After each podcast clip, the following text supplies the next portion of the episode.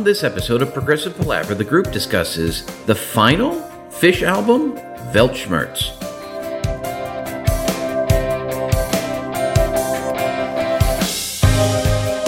Hi, and welcome to Progressive Palaver, a group of lifelong friends and appreciators of music discussing the greatest progressive rock bands, album by album.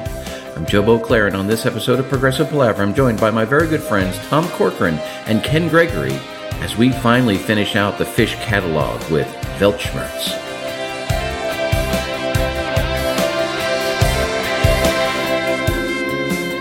I already said you guys drove me nuts. You had me me with the mediocre fish catalog all spring and the beginning of the summer.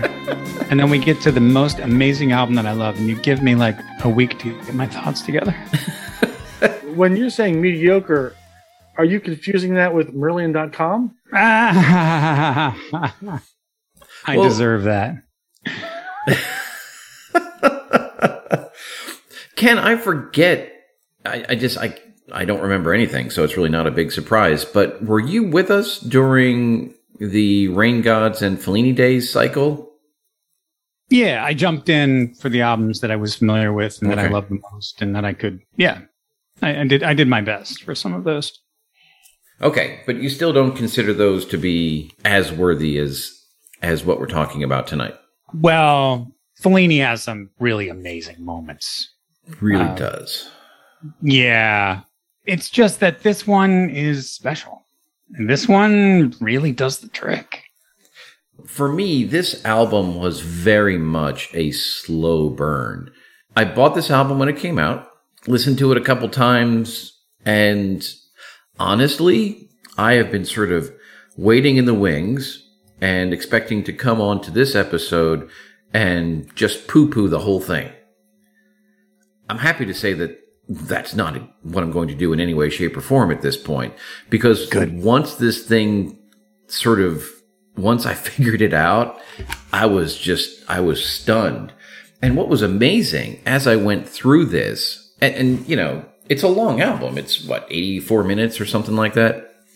There's a lot on there. And inevitably, there are going to be a couple of songs that initially you maybe you don't get or you don't think about and you'd be like oh this is songs coming up whatever every time like when i started to really focus and get into it and, and read the lyrics those songs that i thought were disposable turned out to be exceptionally moving i'm really really excited to to talk about this record now and it's very funny i don't I think one other time on the Palaver we've done this, and it wasn't during a regular episode. But this is an album that does not have a Wikipedia page. I love it. I love it. Now, the term Weltschmerz does have a Wikipedia page, but the album by Fish does not. So we've, uh, I, like I said, I don't know that we've done that. And of course, I think we have to cover our bases and say that, you know, the, the dictionary definition of Weltschmerz, for those who don't know, and I, you know, there may be someone, it's a, it's a German word and it means a feeling of melancholy and world weariness. It uh, directly translates to world pain. Well, you know what's interesting is that we did comment last week that the Feast of Consequences wiki page was very light. Exceptionally. Um, so I guess it doesn't surprise me. Well, it, it still does surprise me. I mean, that there's no. yeah, there's there- nothing. There's none. Yeah. Not, Right. and it's been a year. You figured someone would have put it in there, but they didn't. So I have no no wiki page to go for our particulars, but we have enough information that we can do what we normally do. And Ken, perhaps you'd like to maybe walk us through the the five years between a feast of consequences and Weltschmerz. Five years. Looks like seven to me. From 2013 to Okay. 2020. Goodness gracious. Oh, I'm sorry. I was looking at Fish's website and the page for this, and he says it's been over five years since I first came up with the title. Right. I thought it was five years since A Feast of Consequences. My apologies, Ken. And I love that he's a, a, a genius savant. He's a fortune teller. He he's predicted uh, COVID. You know, he, he he was he was speaking in those terms before it hit us in mass. I really like the fact that he's doing such a melancholy album that I love because I've accused this man of of forcing us to wallow in his own poop, and and yet yet I've I've reached that point like you guys where no no no no no it's it's not a problem. It's it's his art. It's it's it's the vehicle by which he expresses himself. I looked at the timeline of progressive rock not for the entire 7 years but just for the time leading up to it what what possibly could fish have been uh, listening to.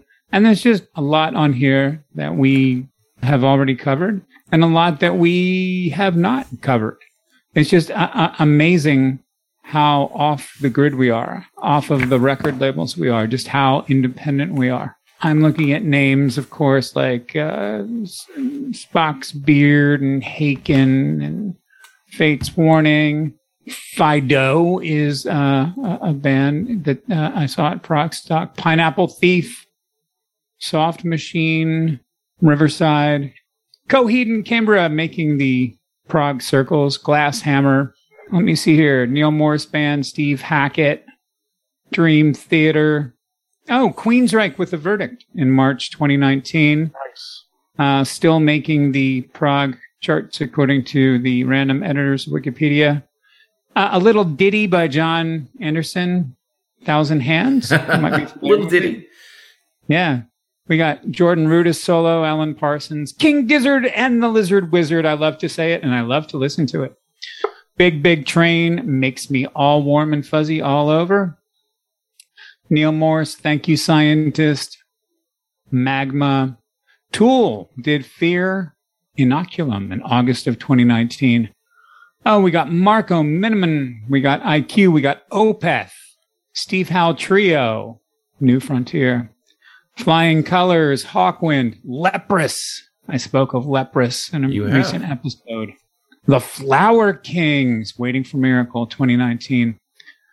And so, what possibly from that did Fish care to listen to? Who the hell knows? Who the hell cares? Um, January 2020, Sons of Apollo, uh, Nektar, Pendragon. Pat Metheny made the uh, made the progress list. I wonder who did that. That's, that's interesting. Uh, and let me see if this album. Oh, we got Frost on here. Rick Wakeman's Red Planet in June. But but this was released. Uh, when was it? September. September. So okay. Oh my God, Kansas, the absence of present. It's just amazing how many people were like releasing stuff during the pandemic. Yeah, I remember Steve Howe released Love Is during the pandemic. John Petrucci did some solo stuff in August. Tim Bowness, friend of Steven Wilson, Late Night Laments, August 2020. Mastodon, Derek Sherinian, Fish, Weltschmerz, the 25th of September 2020. What an interesting time to be alive. Indeed. So if we look at the particulars of this record, such as they are. As you mentioned, Ken, it was released on 25th of September 2020. I have absolutely no idea what label it was actually released on, whatever Fish is releasing under these days. It was produced by Callum Malcolm, it has what is now a relatively standard cast of characters with a couple surprises. We have Fish on vocals. We have Steve Vantsis doing everything. Robin Boult on uh, guitars. John Mitchell on guitars. Liam Holmes on keys of various nature, as well as uh, Foss Paterson shows up a couple times. Craig Blundell he of Steven Wilson and um, Porcupine Tree fame, as well as fascinating. Yes. Where else have we seen Craig Blundell? He he played with Steve Everywhere. Hackett. Yeah, he played with Steve Hackett. I mean, if you want to do a you know a prog Adam album, Holzman. Yeah, you want to play a, do a prog album, you got to call Craig Blundell. We have um, Dave Stewart, Liam Bradley on percussion, Doris Brendel on backing vocals, and David Jackson on saxophone. Weltschmerz was released as a two CD set. CD one contains Grace of God, Man with a Stick, Walking on Eggshells, This Party's Over, and Rose of Damascus. CD two includes Garden of Remembrance, Sea Song, The Trondheim Waltz, Little Man What Now, Waverley Steps or End of the Line, and Weltschmerz. I've seen Craig Blundell twice now, once with Steven Wilson and once with Steve Hackett. And he is an athletic performance. I wish I had seen Steve Hackett, not just because of Craig Blundell, but that would have been nice as well. You know, it's it's great when you find these people that keep showing up in bands and shows that you like. Of course, the real magic of this album is uh, Steve Vantsis, right? Well, and, and, and, and I'm glad you, you said that right out of the gate, Ken, because you know, as I came to understand this record and appreciate this record, and this is now what, the third or fourth record in a row that Steve Vantsis has played a significant role, is it fair to say that Steve Vantsis is the perfect foil for Fish? Whoa. I mean, these guys seem to have really figured each other out here and are creating fantastic music together. Well, well, one of my thoughts, my initial thoughts, I was very nervous to hear this album because I often suffer from my own expectations. And we've talked about this before. I will not like a certain album because I sort of have so many high hopes for it or certain expectations. So I, I really tried not to think about it what right before this album came out because I love Feast of Consequences, and that was sort of borderline my favorite Fish album. I just don't want to be disappointed for his last album. yeah, I really wanted to end on, on on a high note. So even when it first came out, I was sort of hush hush a bit. You guys were actually talking about it a little bit more than I was. I just really wanted to have a clean point of view. And I was very uh, happy with this album that it was in the same vein. And you touched upon it, guys, with the producer. But with that production, what we have here is a very, and I used this word last week, organic production where we have a lot of acoustics. We have piano. Uh, we have um, a lot of the cast of characters with um, women singing. Uh, we, we have uh, something that I really love, which is orchestral interludes, like really nice use of horns, a very tasteful way of, of, of putting these together. And it's interesting that there will be this underbelly of electronica, like electric beat that's really soft underneath, that's sort of pushing the whole thing you have a nice pulse to it, but the acoustic sounds and the orchestra sounds and, and the piano and, and all these organic instruments just really have, just really give it weight. I'm glad that, I'm glad for a lot of things about this album, but, but, but the first thing I'm, I'm, I'm happy about is that the production is very similar, I think, to Feast of Consequences. You know, we've talked about this a lot. I mean, you take a, an album like the Zippos, we all love the album, but it is all over the place. And it's just like, you know, we're going left, right, fast. It's nice that the, these last few albums really had continuity. And especially with a, a double album, especially with his supposed final album, we'll call it the final album because he's calling it a final album there's some real weight to this. I think that's one of the things that you're probably enjoying, Ken, is is the weight. Well, um, you, yeah, I'm. I mean, I mean, Tom, your production standards are high because you're in environments where production standards are high, and and and your clients hold you to high standards, and you know what it's like to integrate those what you, you call those su- subtle beats with live musicians, and they nailed it here. Uh, he, he, he flirted with it and, and got it going. Was it in Fellini days and a few other albums? But man, this is Marillion level of of kind of percussion genius mixing all that stuff together. did you guys get this right away, or did it take you a little while, like it did me? I loved it. Just from the beginning. I have to say, I did like it, but I have to say because I, I felt that in the beginning it didn't give me the high, quite the highs that Feast of Consequences. I was maybe a little disappointed at first, but I still was appreciating uh, the album. I was still enjoying it. Uh, especially, I take these long hikes in these, you know, canyons and these beautiful areas, and I would just, you know, pop it in and and just really enjoy things on a on a on a different level. So I mean, I, I was enjoying it, but I, I have to say, I became victim to one of the things that I I criticize, and that is so much work is done on these productions, and that even seasoned people like ourselves uh, go out and they, you know, they'll wear earbuds or they'll have, you know, these little Bluetooth things in the house that'll that they're listening to, and Mhm. and and I I do that myself, and I realized with this album that I, I hadn't really I'm really embarrassed to say this be honest with you. Uh, I hadn't really listened to this in my studio on on the big speakers until the other night. And I was like oh my god this album sounds fucking great. Mhm. and I'm like I've had this for a year. And I did the same thing that I bitch about uh, other people doing.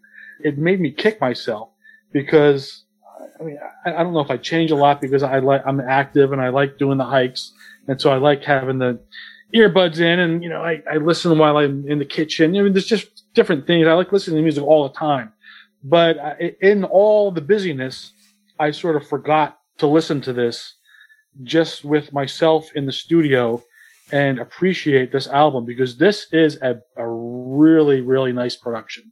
I mean, this may be his best sounding album, whether or not you you know like it or not, which I do. But I mean, this is this is an exceptional album production wise. It, it's funny, Tom, that you talk about you know having not listened to it in the proper environment because I've been walking around today realizing that I had to confess when I purchased this, whenever exactly I did, I bought both the the normal CD version as well as the LP version. I have never played that LP. I've never listened to this on the big stereo at home either. Do do cars count? Because I feel like I get just as good sound in my vehicle as I do on speakers at home. It depends. My Lincoln absolutely is. It's probably not quite as good as as my home setup, but it's pretty close. My minivan, decidedly not. Although my minivan does have a, a pretty decent sound system. It's not great. It just it's a very noisy vehicle to begin with. So Tom, you always drive Jeeps. The Wranglers that I that I had when I was in my twenties were absolutely horrendous for sound because you were getting all the road noise. I mean, the, you just couldn't had a- hear anything. yeah, a piece of fabric around you. Um, so it was a disaster as far as uh, you know, listening to anything goes. Um, but I haven't had a, a Wrangler in quite some time. So my, my Grand Cherokee sounds pretty good. And I, I, I have listened to Bucksmith with my, in, in my car many times, but it still is nothing like listening to it in my studio with my big JBLs and in a, in a certain environment where you can just really pick everything up and it just has so much weight. So uh, a car system is probably like the second best. And I'm sure you would get a feel for the production with it. Ah, this, this album sounds so good. Oh, Cool. Do we want to be those guys and debate for a short period of time as to whether we think this is actually his last album or not? Or, as Tom, you pointed out, do we just accept it as it is and move on? yeah. I mean, it, it can't hurt to, you know, I to mean, guess. yeah. So, so percentage wise, what's the likelihood that this, that Fish never makes another music album? I don't know, maybe 65, 70%. I think that he will tire at, at a certain point. I know he's going to probably do a lot of writing and he's going to, you know, spend a lot of time with his garden and his, and his nice little setup and he's going to write a, maybe a book of poetry. And yeah, I- know he has a lot of writing things that he wanted to do. And I think he, he wanted to do more acting, but I think that at a certain point, it really, it gets in you and he spent his whole adult life doing this. He's a guy who loves touring too. I think at, at some point he'll do what most artists do. They'll be sitting around one day and go, gosh, I really want to put out another album. And you don't realize that at the time. You know, I'm sure he's not thinking that now, but I think at some point he'll sort of rethink things and we will see something from him at, at some point. Okay, so so Tom, you have it at a 60 to 70, 65 to 70% likelihood that he will produce another album of music at some point. Yes. Kenny G, do you have any thoughts on the matter? I'm looking at the lyrics for this party's over. I'm calling it a day. Enough of all this bullshit. I'll say goodbye to all my would be friends. The wine is drunk. My glass is empty. I smash the bottle into smithereens. Well, damn, it sounds like a 95% retired from this avenue. So, so you're saying 5% chance that he records another album? Yes. Okay. I think I agree more with Tom. And, and, and I say that because think about, there's a, there's significant precedent here. How many times have we seen a band say, we will never tour again? And The ten, Who. 10 years later, yeah, I mean, the fucking Who did it four times. The Eagles did it a bunch of different times. You know, we've, we've seen this sort of thing before. It's not quite the same, but one of the impetuses for the the name of our podcast, Stephen King, went through the same thing. He had a period early 2000s, I think, where he said, "That's it, I'm done." And the guy's probably released 15 books since he said he was not going to write another book. So, Ha, ha, ha. you know, I, I just for someone like Fish, and and and I, if this album wasn't so freaking spectacular, you know, you, could maybe debate it. But when we were talking about that middle section of Fish's solo career, he was making records not only because he loved to do it, but because he needed to do it. He had to, you know, get his finances in order. He had to make records. He had to tour. He had, there was a lot of, of anguish over how to accomplish that. It seems like at this point, Fish has himself sorted out. He has the situation that he wants and needs. And so he doesn't have a compul- a, a need and to an abject need to record an album. And so he can say, look, I don't want to do this anymore. But the fact of the matter is, he's really fucking good at this. And, and if one thing I've learned from this, this segment on the Fish solo catalog is there is so much more here than I thought six months ago. This album being such phenomenal piece of work, top to bottom. I mean, 84 minutes. It's two freaking full discs. And I mean, sure, could you have squeezed 84 minutes onto a single disc? You probably could have. Um, pretty close these days. I think you can get 80 or so minutes. But the point is, it's a long album. I don't think there's anything I would cut off of it at this point. So I think I think it's just a matter of time. You know, when he's sitting around and relaxed, and he's going to start having ideas, and he's going to start thinking, and he's going to call up Vantsis or or Robin Boult, or they're going to come over for a barbecue or something, and something's going to happen. I mean, look at you know Evander Holyfield. I mean, he was he, he was just in a in a a bout uh, two weeks ago. You know, got knocked out in the first round because you know he, he's in his late fifties. He still he has boxing in his blood. It's because he loves it. It's I don't know if he really thinks at this point in his career he's going to be the champ again, but he just he just loves being a boxer. Turns out it was a bad decision for him to do so, but so I mean this is definitely in Fish's blood, and I think that he's young enough that he can take some time, write his books, be in a couple movies, and then and he can still come back. I guess we'll just have to wait and see. And uh, if Fish ever decides to, and if we are still gabbing about progressive rock music, then we'll talk about it. If your prediction comes true, he'll be in good company with Motley Crue, uh, Kiss, Ozzy Osbourne, The Who, and Cher. Cher. Cher.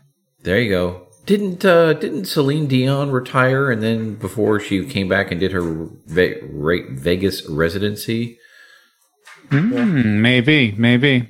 Well, well, we can't forget something a little closer to home. Uh, Toad the Wet Sprocket. Toad the Wet Sprocket. That's true. So, shall we go into it? We've got a lot of music to talk about here, gentlemen. The album opens with Grace of God. And, you know, the, the, the line from the chorus is, There but for the grace of God go I, which I just think is a beautiful turn of phrase. I, I love it when people say it. I love it when Fish sings it. I'm literally not, again, trying to bait you, Tom. And I'm not trying to say that this is the case. But the first half of this song, I get very heavy vibes of both Invisible Man by Marillion and late model, well, middle late model Sting. I know that's not your thing. I'm just saying that's what I hear and pick up on. It's, it's, and, and they kind of flow in and out of phase with each other. It's very interesting, but it's absolutely beautiful. And I love the way he sort of presents the story here interchanged in the verses interchanged with the, with the, the chorus. And then we get you know, that sort of very abrupt shift halfway through and it goes into this very, very intense part. And you get the, you know, the acoustic and the, the, I don't know if it's brass or keys or both, but I've had problems in the past with the way that Fish has used horns. And again, I don't know if it's actual horns here. I know it is later on, but I love it here. I think it's absolutely freaking brilliant and then you get these sort of vocal trade-offs. So you, you, know, and Ken, I, I, well, both of you guys talked about, you know, sort of the production and all the different things that are going on here, and they kind of come out of the gate with all of that in Grace of God, and I just think it's absolutely spectacular. And then you get the sort of little staccato keys over the last chorus, which just cranks it up another notch, and oh, God, brilliant. Mm. This first song really has the whole enchilada as far as female vocals, horn, electronica, great vintage keyboard sounds, orchestral pieces. It's really wonderful. I wonder if you guys can help me out with something though, on, on this. Uh, actually, first let me say I should be lucky, Joe, because with your comparisons, because this time last week you had already mentioned Guns N' Roses on the first song. So, which I'd uh, like to, know, I'd like to it's point out. It's probably a step up. I, yeah, I, it, it just. I'd, I'd like to point out, I are actually a step up. So. I, I, didn't receive any late night angry phone calls, so I'm guessing I haven't ruined it entirely for you. So I'm very happy about that. Well, I, I was too scared to listen to, to the that again after that, so you still may get the late night phone call from me. Not. There, there's something missing to me with the lyrics. Of course, Sting I'm, Sting. I'm calling him Sting now. Of course. Thanks, Joe.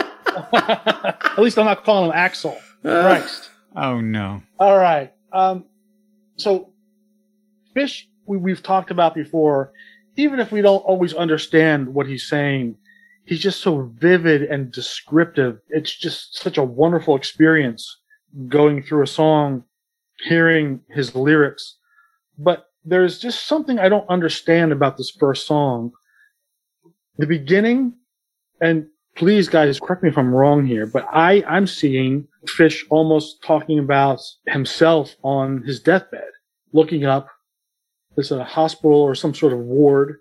Then when we go into the acoustic part, it's almost like we change perspective and there's a girl who might be his daughter but then then we get the the ragged underpants guy. I don't get it. I don't get that whole stanza. Uh, like I don't. It's like I'm like, wait a minute, who's this guy? And what's going on? Because he, he paints such a vivid picture of what would be his deathbed. I'm thinking, okay, this is his final album, so maybe he's being perspective of like, you know, what it would be like to to look up and you know see people looking down at you and, and helping you out and, and, and all these things that he describes, maybe I'm just completely missing this whole thing. And this is, this song isn't about any of this. So what's I, your thoughts? you You know, this this is one of those things where it, it may have we may have benefited from more time because I have exactly the same problem you have, Tom. It seems in the beginning for the first two thirds of the song to make a whole lot of sense. Some some person is under some what appears to be some sort of a surgical or medical condition on the verge of death, whether that's caused by an accident or something else, who knows? And and then there's this daughter who's concerned about whether she's going to see him again and you know she's dealing with her own stuff. I I don't know where the vampire thing comes in. I mean, it's is it possible that he wrote a vampire song? I, I don't know. Well, the vampire I can almost get because maybe he's you know, it's a lot of people's fantasy to be a vampire. You live forever, right? Maybe he's saying, "Gosh, I wish I had more time to do the things I wanted to do," and you know, so I Yeah. kind of can see where the vampire maybe would come in. I just don't know who this other person is, and it makes me question my whole concept of the song, being that this this other person is in there, and it's just like not really fitting in what to what I understand the song to be. So let's Uh, let's let's look at that at that stanza. hmm He shuffles past, belly sagging, his underpants gray and ragged, dull mind in a dull cage. You know that he's seen better days. He sucks deep on his nebulizer, eyes closed in a moment's peace. His chest racks, his lungs exploding, coughing like a drowning man. Guilty eyes and steady fingers from the strands of shredded leaves in a bed bleached of bleached white paper a moist tongue A moist tongue seals se- his, seals his fate. He rolls up his habit's rations, sucking up the coffin's nails. He lights under weeping birches. He shelters from the drizzling rain. Amputees in growing wheelchairs close circled to deny the growing pain. I Gnawing pain. gnawing pain. Okay. Sorry, my old Okay, man so- eyes can't read this little booklet. So Joe, now what about this? Because when we get to this section, we switch perspectives, right? Yeah, Now we're we're we're we're, we're talking about the girl looking down at this person. In the first part of the song, he he was he was the person because we switch and we were talking about the, the girl looking down at this person, that un, the ragged underpants guy could be him. yeah, it could be. Maybe in his darkest hour, he's saying, wow, this is what somebody's going to be looking at and thinking about when they see me. Or this is just a story of someone that's not fish, you know, just a, another, another person. So, Don't know. right. Okay. I mean, the ride is great. And The ride is great. I, don't am- care what the song's about, honestly. I love it. It's not in E minor. It's in C minor. it's it's it's it's an amazing key. The saddest of keys. It's it's it's it's absolutely just stunning. You need a minor key drone song to start any prog album, especially a Fish album, and this fits the bill. But it's just so exquisitely crafted. I honestly like the words when I when they go by. I have no idea what it's about either, but um, it just sounds all right. It checks all the boxes and it touches all the all the buttons. Man with a Stick. Now, I guess there was some sort of an EP release a couple years before Weltschmerz came out. Man with a Stick was on there, Waverley Steps, and there was a third one, I think. So this was maybe not something as new as I would have thought. This is one of those songs I I'm very conflicted about this song because I think I don't like it, but I really enjoy it. The synth is almost new wave. I mean, it's it's definitely not blat- blatantly prog or or anything. It's you know, it, it- this is all neo. Is it safe to say that this album falls kind of under that neo, slightly retro prog I think so. thing? Yeah. Okay.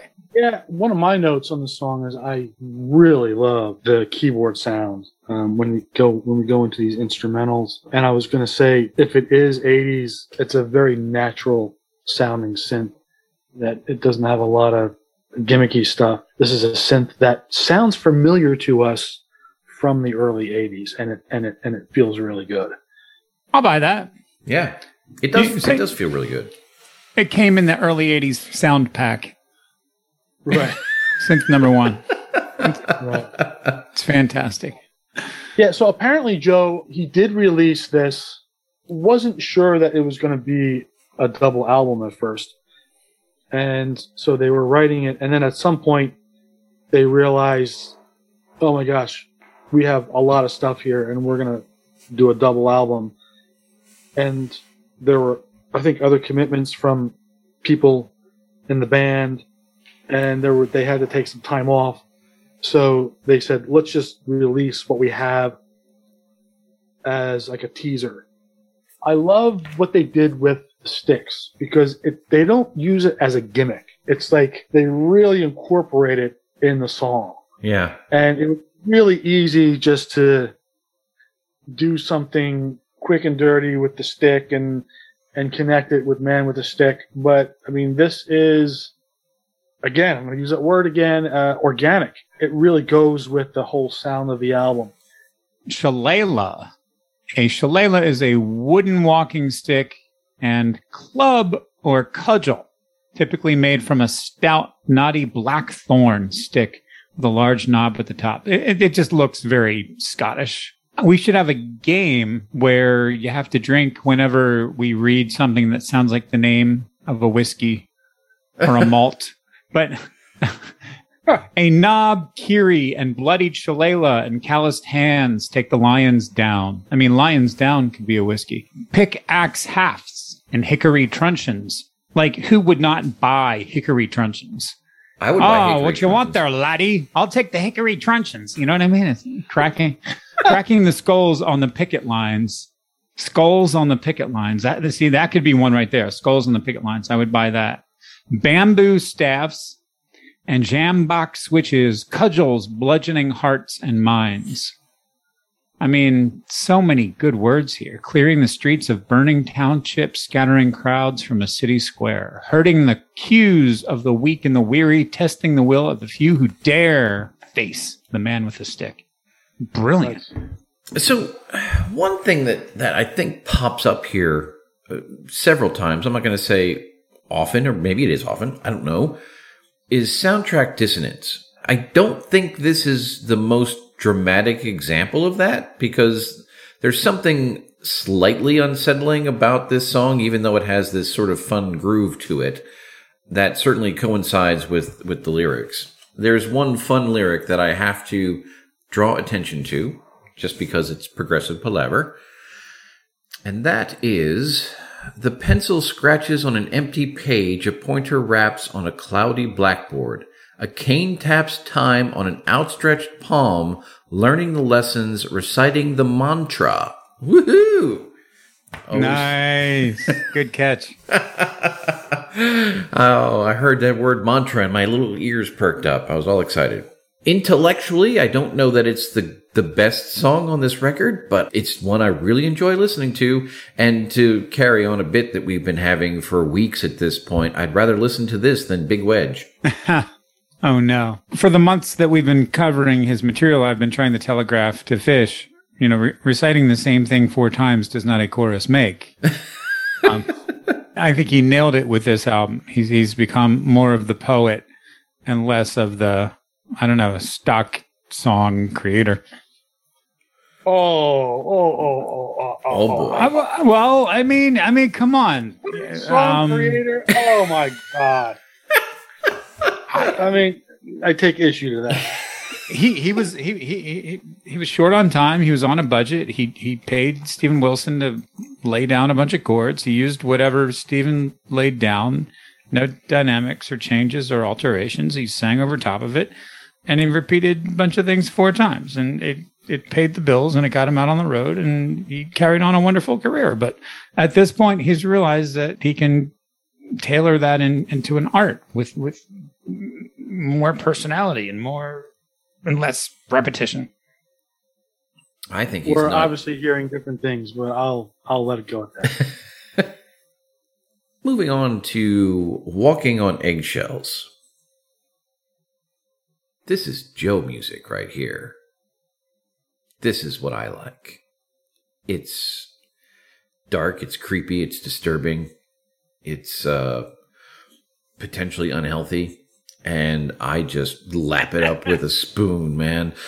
I've picked up on something over the last week or so really listening to this album a lot and i'm not suggesting that it's the case okay i'm not i'm not saying this is what fish did but i've convinced myself that in some parts of this record i hear echoes of things from long past and i've sort of romanticized it into if this is really Fish's last album, it's almost like the reunion show, and Fish is, is tidying up the stories and going back in and telling us, you know, in certain cases, you know, what happened to these people. Again, I'm not saying that's actually the case. I'm just saying I've convinced myself, and it's a fun little way for me to interpret this record. For me, this track it echoes Punch and Judy dramatically. It looks at the idea of the circular machinations of a toxic relationship in a much more adult fashion than than anything off of Fugazi ever did, which was just pure raw emotion and anger. And and this is this is a lot more subtle, maybe a lot more holistic at the look. It's still just a terrible, terrible story. The way it's done, I just really react to it. I only have one response. Punch, punch, punch. Joe, that was awesome. Lyrics are particularly good. I had no idea. And this couple really scares the shit out of me. Right. It's terrible. And and what really makes it so terrible is that that middle part where they work so hard to put it all back together again. And then oh, where's where's the line? When it falls apart again, there's something about where a word trips out of place, a careless detonation. Oh, it's like you do all this work and you put all this back together and one word comes out incorrectly. And you're right back into the circle. And it just, it's terrible. Oh, it's, it's so sad. Ken, before we were on air, you actually played the riff from the next song, The Party's Over. Now, I love this song musically and lyrically. I think musically it is just a blast to listen to. Ken, you indicated that it's a blast to play, Hell yeah. and I believe you 100%. And I think this is one of the songs that initially I would be willing to sort of downplay the importance of it because it it it is just it sounds so happy, but the sonic dissonance here is the fact that he's calling out all this terrible stuff that's going on in a song that sounds really happy and wonderful. Is this calling out the whole climate thing? Is that what this is about? Shit's about to hit the fan and, you know, no more bullshitting about this. Oh, there are so many things you could apply this to, but I would say that this is his Solsbury Hill, but it's his career-ending Solsbury Hill. It's just it's just a, a, a nice little romp, a nice little dance, a stomper that that, that you can just really shake your mug to, and I'm sure you can go in all sorts of directions with social or political connotations, but it does seem to be him. I'm sick of hearing you just want to party. I'm tired of hearing the same old song. Where did it all go wrong? The primary driver seems to be him not wanting to tour the rest of his life. I think Fish is in his comfort zone here. But you touched upon this a little bit, Joe. It's very dark, but it's beautiful, and that's really what uh, Clutching at Straws is. I, I, I think this is almost a, a bit of a homage, if you will, to to to, to Clutching, and it's the, his safe place. We're talking about booze, and you know we're talking about bars, and we're talking about a darker side of things. And he goes down this road quite often. And kind of a, a Charles Bukowski with music. What's fun about this is it's nice that he gives us some of what we have loved in the past and giving us something uh, lyrically uh, similar to, to clutching, but going musically in a in a more upbeat direction. Yeah. And I, it's a nice change. That takes us into Rose of Damascus, which uh, translates, by the way, of City of Jasmine. Rose of Damascus is another song. It's it's a it's a lengthy one, if I recall correctly. It is 1545. It's a it's a sprawling piece. Musically, there are some really great moments, but it wasn't until I sat down with the lyrics and followed along that I was just blown away by the images that his words create here. Quite frankly, it's a stunning story, and it was way more than I was really, really anticipating. From the very beginning, the, the very first notes of the introduction are absolutely beautiful. And you have the big flourish. The first time he says Rose of Damascus, which makes a lot of sense. It feels right. Then it moves into the, the section where she's in the car and, you know, you have this feeling of motion. Not exactly, but sort of in the way that, you know, the, the car chase in Red Barchetta, right? Musically, you feel like you're moving. And so you have this certainly here. And, and in that, in that section where she's in the car, there's something very surface tension about that. And I was going to say there was something specifically Ken about that section, but I don't, I, I just was never really able to coalesce that thought. It's just something that came in. It goes into the spoken word part. He uses the line desiccated head, and it, reminds me of the slowly rotating heads from Jungle Ride. Um, again, different sort of thing, but actually not too terribly different because they're both dealing with aspects of war. And then that section just before she came to, she came to in the rubble, the debris of her memories in a broken world she couldn't recognize. Just before that, that section, it has sort of a Pink Floydy Hey You type feel, which is, I mean, there's so many places this song goes. And it's amazing how there's so many of them. And, and if you follow the story along, everything that happens to this girl and when she finds the roses and she's trying to, to preserve those stems as she, and, and then the whole story about her, you know, going out into the, into the ocean and getting on this overcrowded boat so she can go somewhere else. It's absolutely amazing. And, and the very last stanza in this, she stares out into the night toward the dark sea that disappears into the horizon. Her past slips into the distance behind her as she nurses the slender waxed cotton bundle that holds her treasured stems, her roots, her legacy, her destiny. And so everything, this entire story gets tied up in the title, The Rose of Damascus. It's just, ah, it, it, I'm just, it scrambled my brain. And something that was already enjoyable became something that was almost transcendent. It is overwhelming, and there, there is so much going on in this song.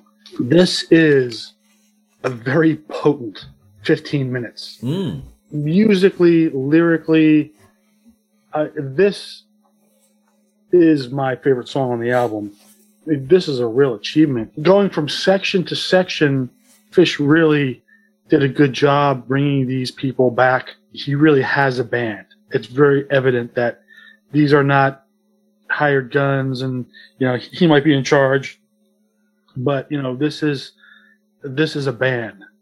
We, we talked about on Sunsets, Sunsets on Empire, there were a number of places where he does the spoken word thing. And Joe you and I go goo goo and gaga. Go I love it. gaga. Man, when he does that in this song, it's just as good as it ever was. It's so I mean, good. Oh, oh God, I just I'm just a sucker for this. Again, I mean, he could almost be reading the alphabet, but like I'm just like, but such beautiful poetry and what's going on in the background and the production and the and what the players are doing. All these parts really flow. It makes me not just reminisce of early Marillion, but it also, it, it, I think, is on the level of something you know musically that you would hear Marillion do you know later. Sometimes we don't get that because, again, like I said, said before, he's he's sort of all over the place, and we don't get a chance to really stay in one place. Now we're finally we, we've gotten to this place, and we're sticking to this one sound, and this song is everything you want it to be. I was surprised, Joe, the other day that you brought up Waverley Steps. And I like that song too, but this song is like mind blowing. It takes me to that same place that it, it, it takes me on Feast of Consequences. And it's like the, the one point on the album, that's not to say that there aren't other great moments, but it just takes me to that top tier level of just, oh, I'm in heaven. I'm completely just in love with Waverly Place or Waverley Steps. I just think it's mm-hmm. absolutely brilliant. So we're not even there yet, but yes, it is. Allow me to entertain with the fantastic Scotch whiskey names in in I mean I mean Rose of Damascus itself is a Scotch whiskey name waiting to happen. But w- w- within this Wood smoke lingers in the patchy thorns. Panicking hair. I think that would sell really well. Panicking I'm, hair. I am not going to drink panicking hair. Another one that I really liked was unaware of her destiny. Yeah. Label label would be really foreboding for that one. Colorless men under colorless skies, I think would be a very clear whiskey. Um, fly blown square. I think th- I think that would sell very well. Interminable onslaught might give you second thoughts in the morning. oh God. and you may also experience a hangover from twisted concrete skeletons. That, that that one's a doozy if you've ever had a sip of that. And then my favorite, temporary reassurance. That that is most Scotch whiskey offering me temporary reassurance. Finally, prying eyes and guardian angels. Oh, there you go. Rose of Damascus is much more than it originally appeared. Absolutely brilliant. Love it. And and Tom, I you know, I, I can't necessarily argue if if you want to put this in the top spot versus Waverley Steps, but I get it. This song I've always I had this idea, and you know, Ken's probably gonna shit himself when I recommend this, but I always had this idea of a couple years from now going back to the fish catalog. Sorry, I can't even say it without laughing. Ken, Ken, Ken's gonna have a heart attack. A couple years from now, I always imagine it'd be cool to like go back to the fish catalog and just talk about all the songs, but just the lyrics sort of like have like a special edition where we would do a couple albums. We, we wouldn't do them all, but we would just take the songs and really concentrate on the lyrics because sometimes I feel that we go over so much. There's so much going on here that we just can't possibly uh, get it all out. Yeah. And there's the lyrics really deserve its own pass. Yeah, Tom, I'm busy that day. day, day, no, Ken. That uh, that that that month, that season.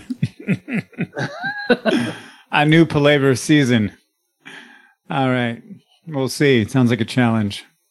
So we can now switch out the discs and move to Garden of Remembrance. Now, Ken, you had actually brought up Garden of Remembrance because your streaming service played it after Peter Gabriel's Up, I think.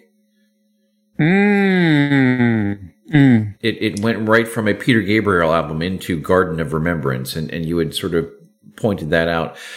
We joke about autoplay, but it's nice when autoplay gets it right and gives me something that I find very appropriate at the moment. So And that's a good example. Yeah, yeah. It just it struck it struck me right. And Garden of Remembrance, since it's it's the first song on disc two, it was one of the ones that I've been more familiar with. And listening to it again, I always enjoyed and appreciated it, but I don't know that I gave it, you know, a whole lot of credit. Thought it was, yeah, it was a nice, pretty song. Isn't that great? But two things happened to me recently with regards to Garden of Remembrance. One was this, you know, concept that I told you I've, I've sort of stumbled upon where, you know, I'm hearing these echoes of, of things from Fish Past. And I started to get that feel from this record or from this track back to one of our all time favorites from our first fish episode, A Gentleman's Excuse Me. Hmm. And then I started reading the lyrics, and it occurred to me that this, to me, and tell me if you guys see it this way, but when I read these lyrics, I look at these lyrics, I listen to this song, this reads to me like a couple where the man has Alzheimer's and doesn't know who the woman is who comes to see him all the time. And there's some tenuous connection that he can never quite close. And what really moves me about that when I think about you know, that sort of interpretation is the chorus. He's lost between the here and now, somewhere that he can't be found. She's still here, her love a ghost of memory. She'll wait for an eternity. He's still here. And it's that idea that they're together and they're connected, but they're totally separate. And when I when I sort of viewed it that way, and again, connected it back to a gentleman's excuse me, it's like, you know, this is the ultimate end of the happy ending, right? This, and, and regardless of whether it's, it's an echo of, of, of a gentleman's excuse me or not, I think the, the Alzheimer's thing rings true for me. And it's just a, it's a beautifully painful and poignant representation of that situation. And I think this is a case where it, you know, if that's really what's going on, Fish has used his words with absolute precision and delicacy in a way that just blows, you know, virtually every other lyricist out of the water. I have to say, when I first heard this song, there, there's there's a video for it. We have been so used to songs like "The Gentleman's Excuse Me." There's been some of the most beautiful ballads I've ever heard on the Fish catalog, and I sort of got spoiled when I heard this song. I was like, it, it, it's scaled down, it's very tasteful, and I sort of got used to the the bigger grandeur, Right. more of the the female vocalist coming in and the the bigger um, orchestration and there's there's I was kind of expecting to be a build on the song and like I, I, again my expectations sort of got the best of me. I sort of had a, a somewhat negative first reaction to the song, but it is wonderful that you know he can give us something scaled back and take us to another place, even if it is simpler, because it's a this is a beautiful melody. This is a beautiful song. If you don't need all the, the bells and whistles, you shouldn't put it in. One of my notes on this song is it actually works really well after the sort of Jurassic beast of, of Rose of Damascus. Yeah. I mean, it's like you almost have to have something simple. You know, e- even if you have to swap the, the CD or swap the, the record, it, it actually still is a nice change. It's like that breath you need. I've never been a video person. I, I, I really don't like music videos, but it was nice to see this video. It was very clean. There wasn't a lot of craziness. There's a, a loneliness Um, he's in big spaces in this Yeah. video, It's like museums or there's, he's like a really big space, and you feel the loneliness, and you sort of feel the simplicity of the song. This is a nice place to go after after Roses of Damascus. So um, um, I'm loving it. You know, it's fascinating. I'm looking at fishmusic.scot. Do you guys have CDs by any chance? Yes. Okay. What I see on his website was a different order, this being the third track on CD 2. Really? No, it's it's track one. It's number six. It goes Garden of Remembrance, Sea Song, Little Man, What Now, Waverley Steps, and then Weltschmerz. Interesting. Yeah, uh, CD2 would have been This Party's Over, Little Man, What Now, Garden of Remembrance, Waverley Steps, Weltschmerz. Weird. Well, Yes. actually, um, he did that with Feast of Consequences too. The the LP order is different from the CD order. Fascinating.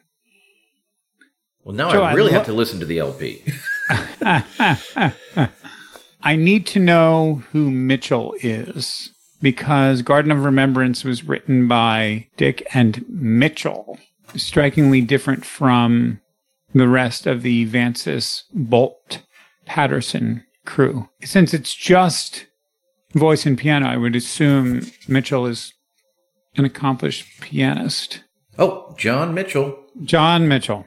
John Mitchell actually plays guitars on Grace of God, Walking on Eggshells, This Party's Over, Rose of Damascus, and Weltschmerz. And he plays acoustic guitar on This Party's Over, Rose of Damascus, and Waverley Steps. He's not listed as doing anything on. Oh, because it's not John Mitchell, it's C. Mitchell. I don't know who C. Mitchell is. But there is a John Mitchell. John Mitchell plays guitar on most of the record, but but Garden of Remembrance was written with C. Mitchell. Really? Yeah. Who is this brilliant C. Mitchell? Wow. I don't know. It's a mystery. So if anyone out there in Palaverland knows who the magical C. Mitchell is, please tell us, because we do not know. We're stuck. We are stuck. what a gorgeous song. All right. Where do we go from here? We go to Sea Song, the Trondheim Waltz. This song draws you in from the opening note. It's just so freaking fun and beautiful and relaxed and groovy. But if you read this song, this is this is what I was talking about earlier where it seems on the surface it seems like this person is just sort of taking a day off from everyday worries but i think there's something more going on and when we talk about connections back to the past the question that i have is this the echo and the ending of of torch is this is this how torch ends his days assuming he makes it past 30 Ooh. you know, it's little things about this that that get me. You know, so here, uh, and it's it's more prevalent on this second disc where Fish starts using much more of the extra instrumentation. I think so. You get you know what sounds like a very European or British sound here.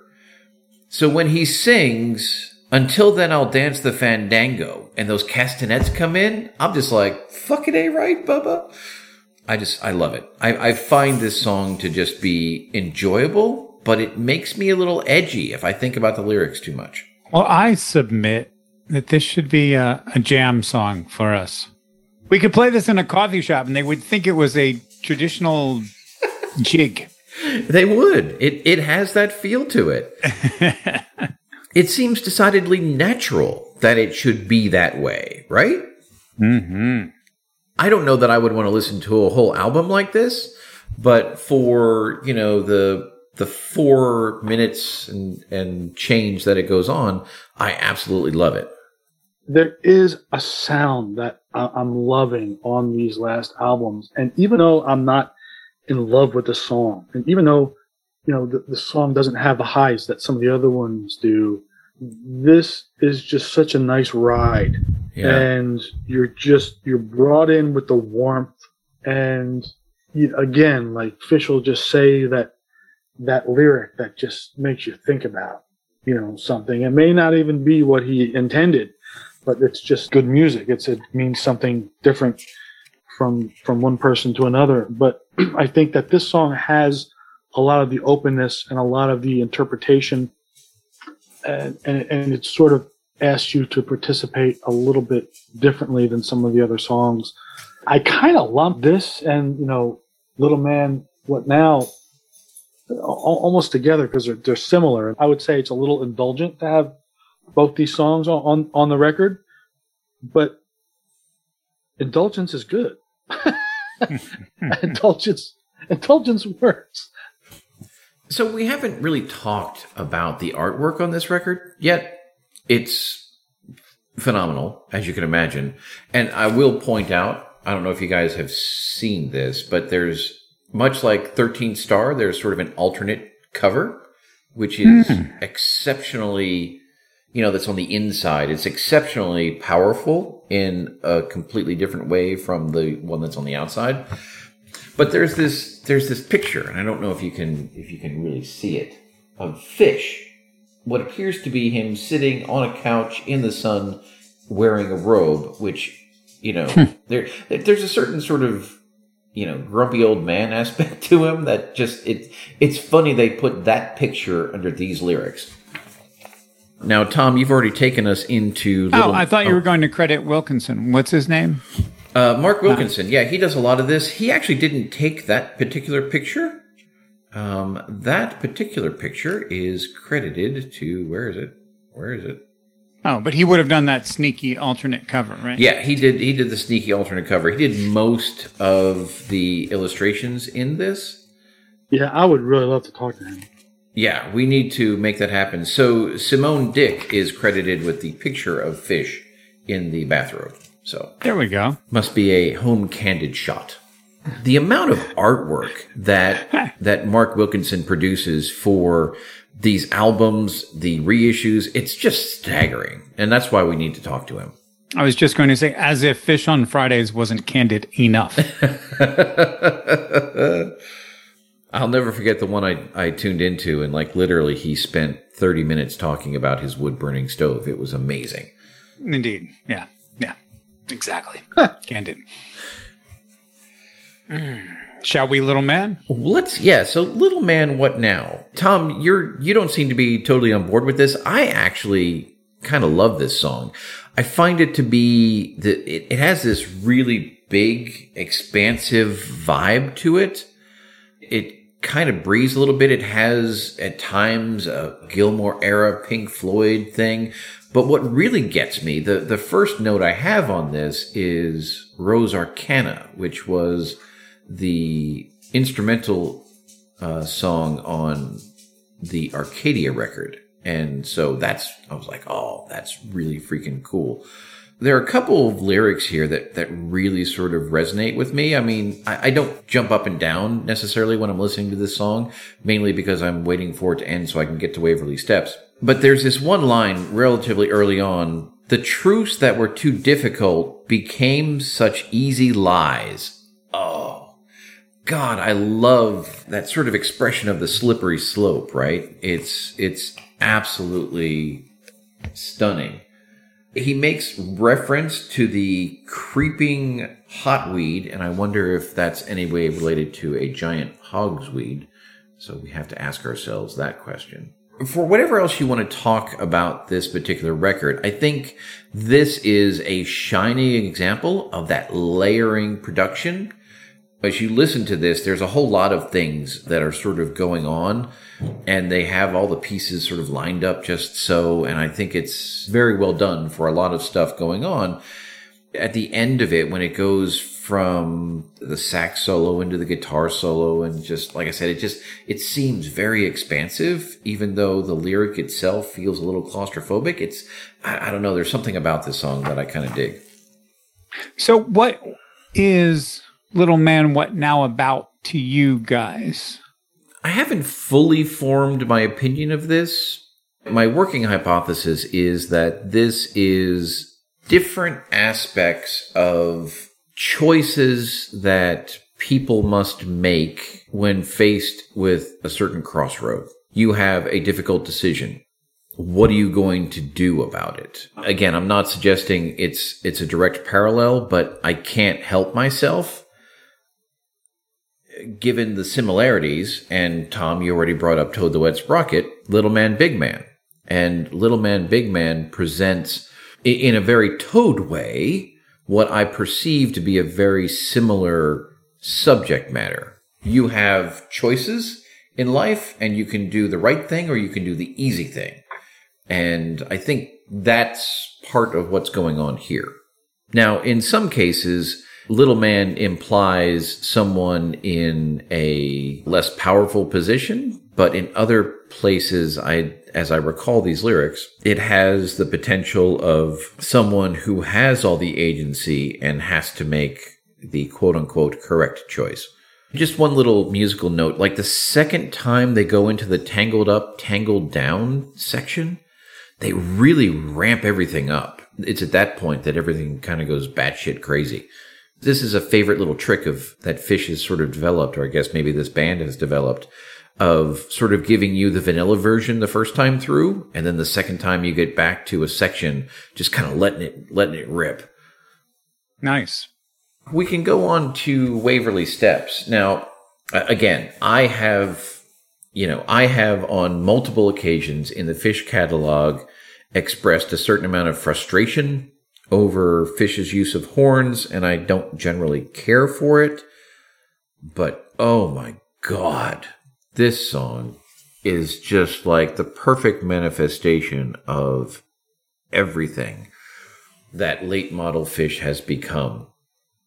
And I think part of the reason, Tom, why I'm I'm fixated on this is I I've sort of become attached to this idea of Waverley Steps and into Weltschmerz being the fish crescendo. This is the end. I'm just so enamored with this.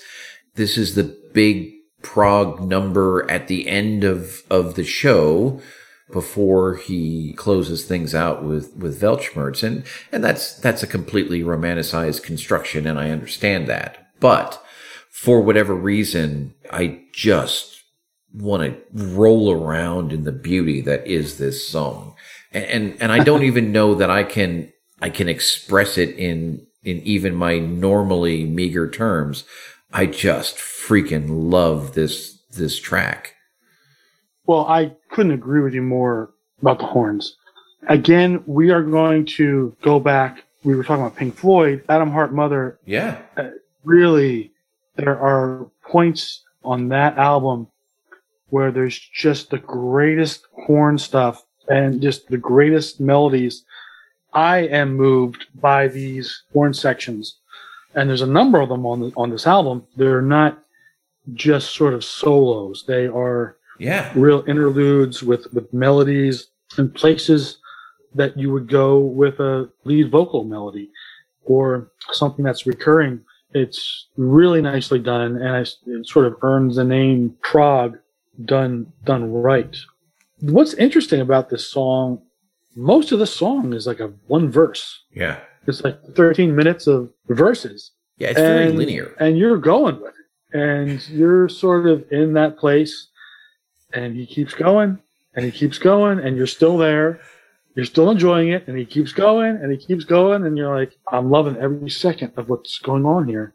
you know, when you're sitting here describing that, Tom, I, I was I was called back to the Dave Kersner principle.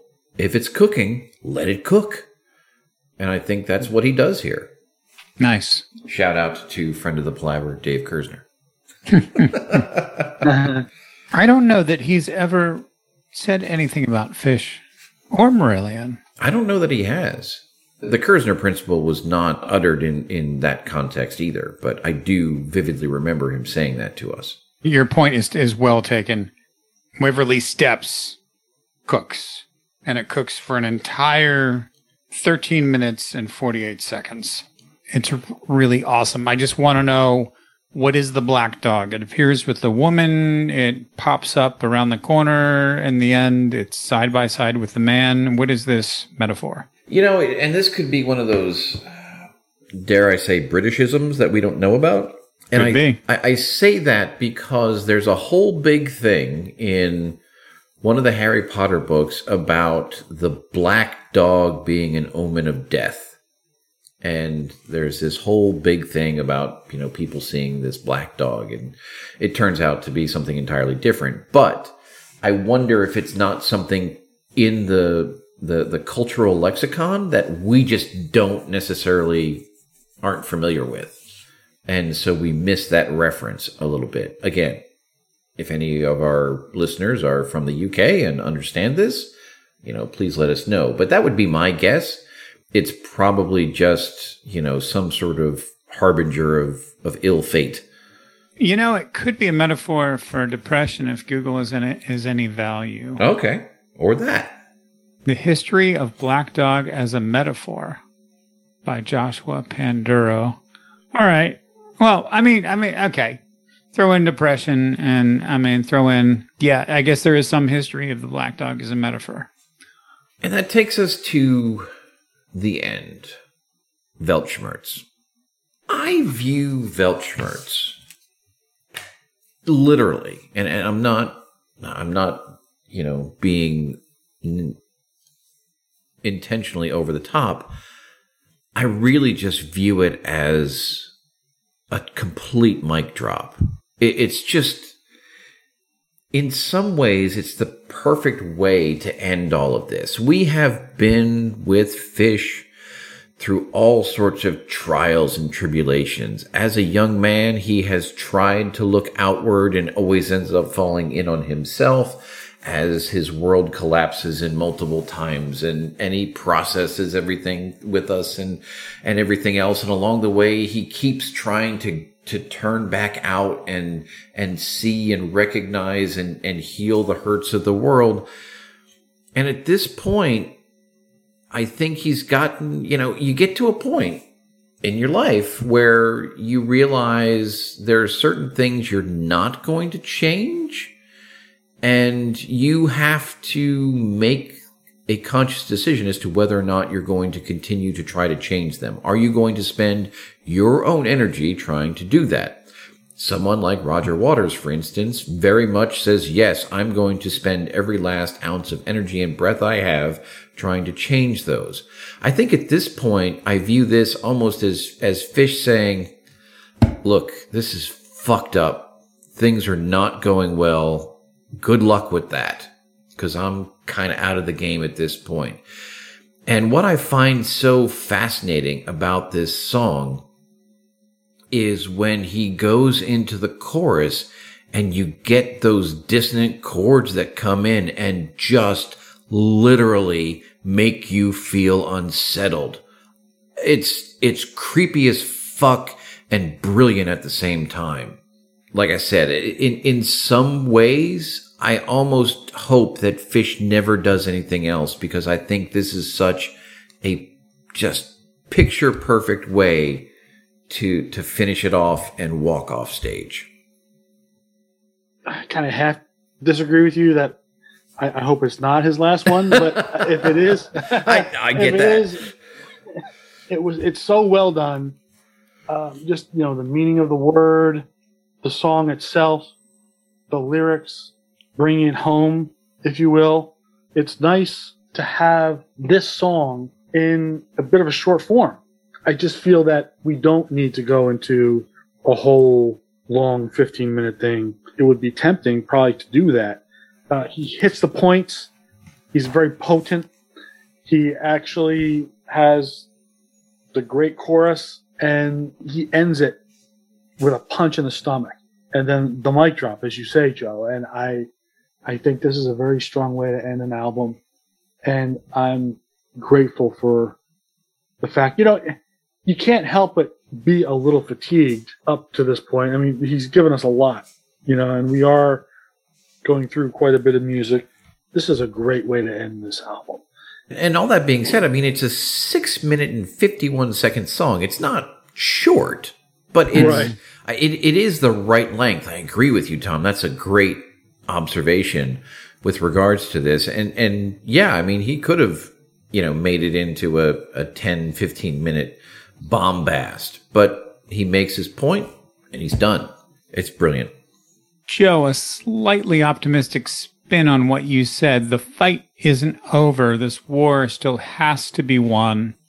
On an unlevel playing field, the conflicts rage on. Stand up to be counted, stand up to be heard, stand up at the barricades, stand up for your world. Well, that's kind of optimistic. Although we all know how the barricades worked out in Les Mis. Not well for anybody. No, no. But but I think you know I I think it's it's in in that regards it's it's a call to arms, right? I, I don't think Fish is that interested in carrying this banner anymore. He's saying, "Look, you got to you got to do this. I can't. I'm done. I've done what I can." That's how I see it. Okay. I did get a little Uzis on the corner reference at the end. He says the shells of cathedrals, yelling grass, plum dark tornadoes, fluttering flags, queues at the food banks, raging typhoons, gangs on the corner, the shadows that groom, the fading of dahlias, the forest of fire, the walls in the desert. Right? The rapture, the rapture is near. Damn it. Well, and that's yeah. I mean, that's the way he ends this thing, and and and that's you know spoken as all the music's fading out. He says the rapture is here. Not that it's near; it's here right now. Deal with it, folks. Oh wow. But it, it's it's it's things like that, right? So gangs on a street corner or whatever it was that you said, that that street corner, that's what takes you back to White Russian, right? Which again, Yep. Yep. it, here's another one of those you know echoes from the past which is fascinating i'm not in any way suggesting that fish is doing this on purpose i'm more willing to accept that i'm projecting this onto this record because i'm just that weird but it it works for me so i'm going to go with it we've reached the end of the fish solo catalog it's been it's been like I said quite the journey eye opening we have been threatening for weeks that we have to do a a force ranking fish albums episode. I I don't want to do it anymore. I I looked at the list today as I, I was just going like oh I'll just do a first pass and see. I, I don't want to make those distinctions. I don't want to make those choices. I'm out. I'm done. I'm not going to do it. I gave Fish a hard time more than anybody in this podcast, and and it really only comes down to th- there were just places in internal exile, uh, and suits and sunsets where where I got bored. Am I am I crazy? I mean, am I disrespectful? Am I do I need to go back? I actually kind of agreed with you where a lot of the stuff on Suits was verse chorus, and he he kind of you know strayed away from some of the prog stuff. It was simpler, but I don't always see things as being good or bad as opposed to how how simple things are. I, I don't know if I, was ever bored. You know, some of us are going to like certain things more than others. So, I mean, I think we're always going to find that in any band that we talk about. It's hard. I kind of I agree with you, Joe. It, it's very difficult to to to rank these. Um, I think I would have fun trying. I mean, I still wouldn't mind doing it. so, Mm. um, you know, we'll we'll see how it goes. yeah I don't know Well, for the positive tip, I mean, I, I think Rain Gods with Zippos, Fellini Days, Weltschmerz, Feast of Consequences. I think you know they won me over. I, you know, f- for me, hands down, Fellini Days was the surprise of this catalog. I, it wasn't anything I knew of. Visually, it wasn't appealing to me when I saw it.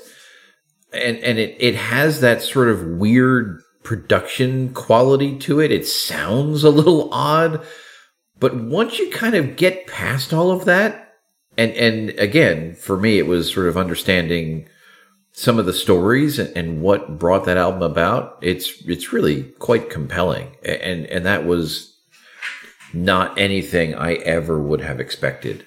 You know the the one thing i feel confident on is the the bottom two on that list if i had to. Those i, I know what those are. That's easy. It's not, I'm not even going to break a sweat over that.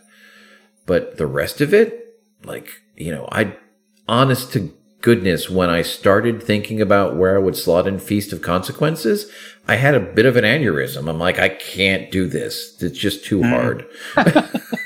Mm-hmm. when we're talking about bands that we love, we have to realize that even the ones that are on the bottom of the list are still good. Yeah, well, and, and exactly, and, and that's kind of what I, you know, I, I sort of soothed my own psyche with that very thought. In that, with the exception of these bottom two, the rest of the, and even those bottom two, you know, I mean, again, I, I would rather listen to to those than a lot of other stuff I could think of. But Um, Tom, two words: zoo class. Zoo class. All right.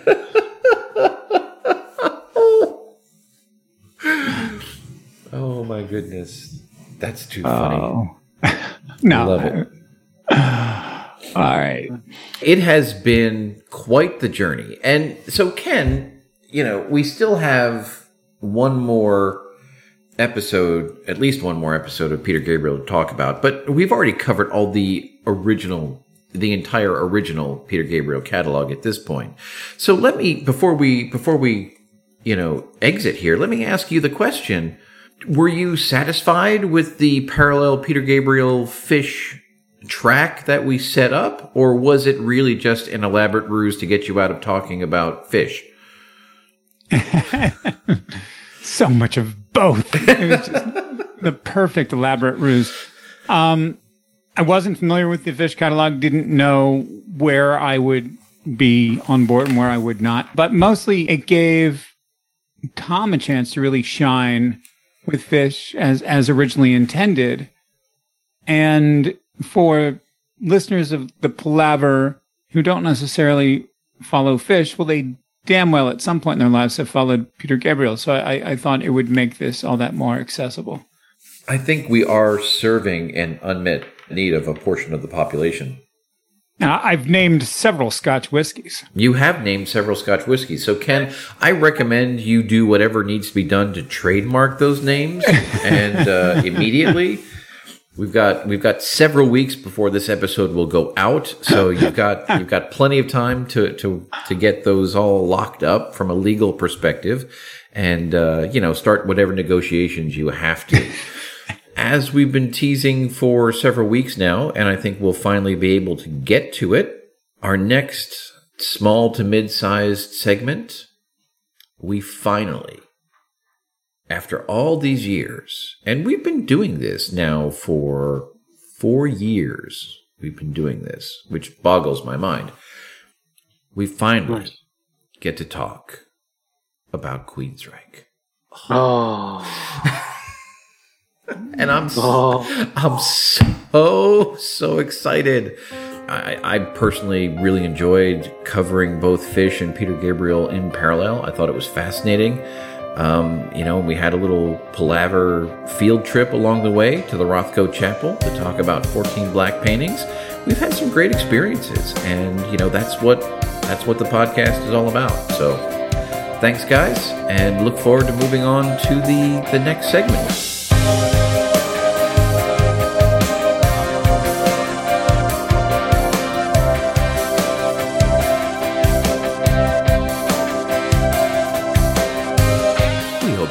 This episode of Progressive Palaver. We've, as always, enjoyed sharing the conversation with you. And we look forward to your thoughts, comments, feedback, and questions. You can reach us on Instagram, Facebook, or Twitter. We are at ProgPala on all of those, or search for Progressive Palaver. You're welcome to email us. Our email address is progpala, that's P R O G P A L A, at gmail.com. Progressive Palaver is available for subscription and download on Apple Podcasts, Google Podcasts, Spotify, Pandora, or presumably wherever you find your podcast. And we are, as always, hosted on SoundCloud. So until next time, thanks for listening.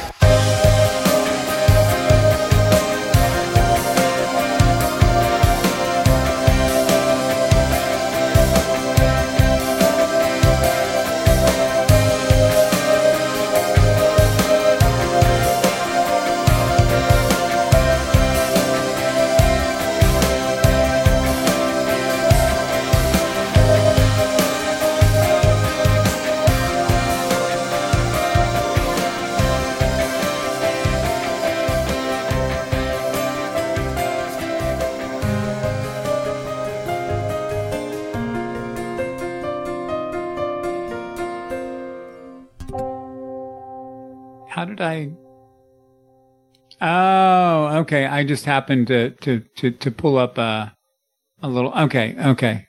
Thank you. Yeah, yeah, yeah, yeah. All right. That's what editing is for. Absolutely.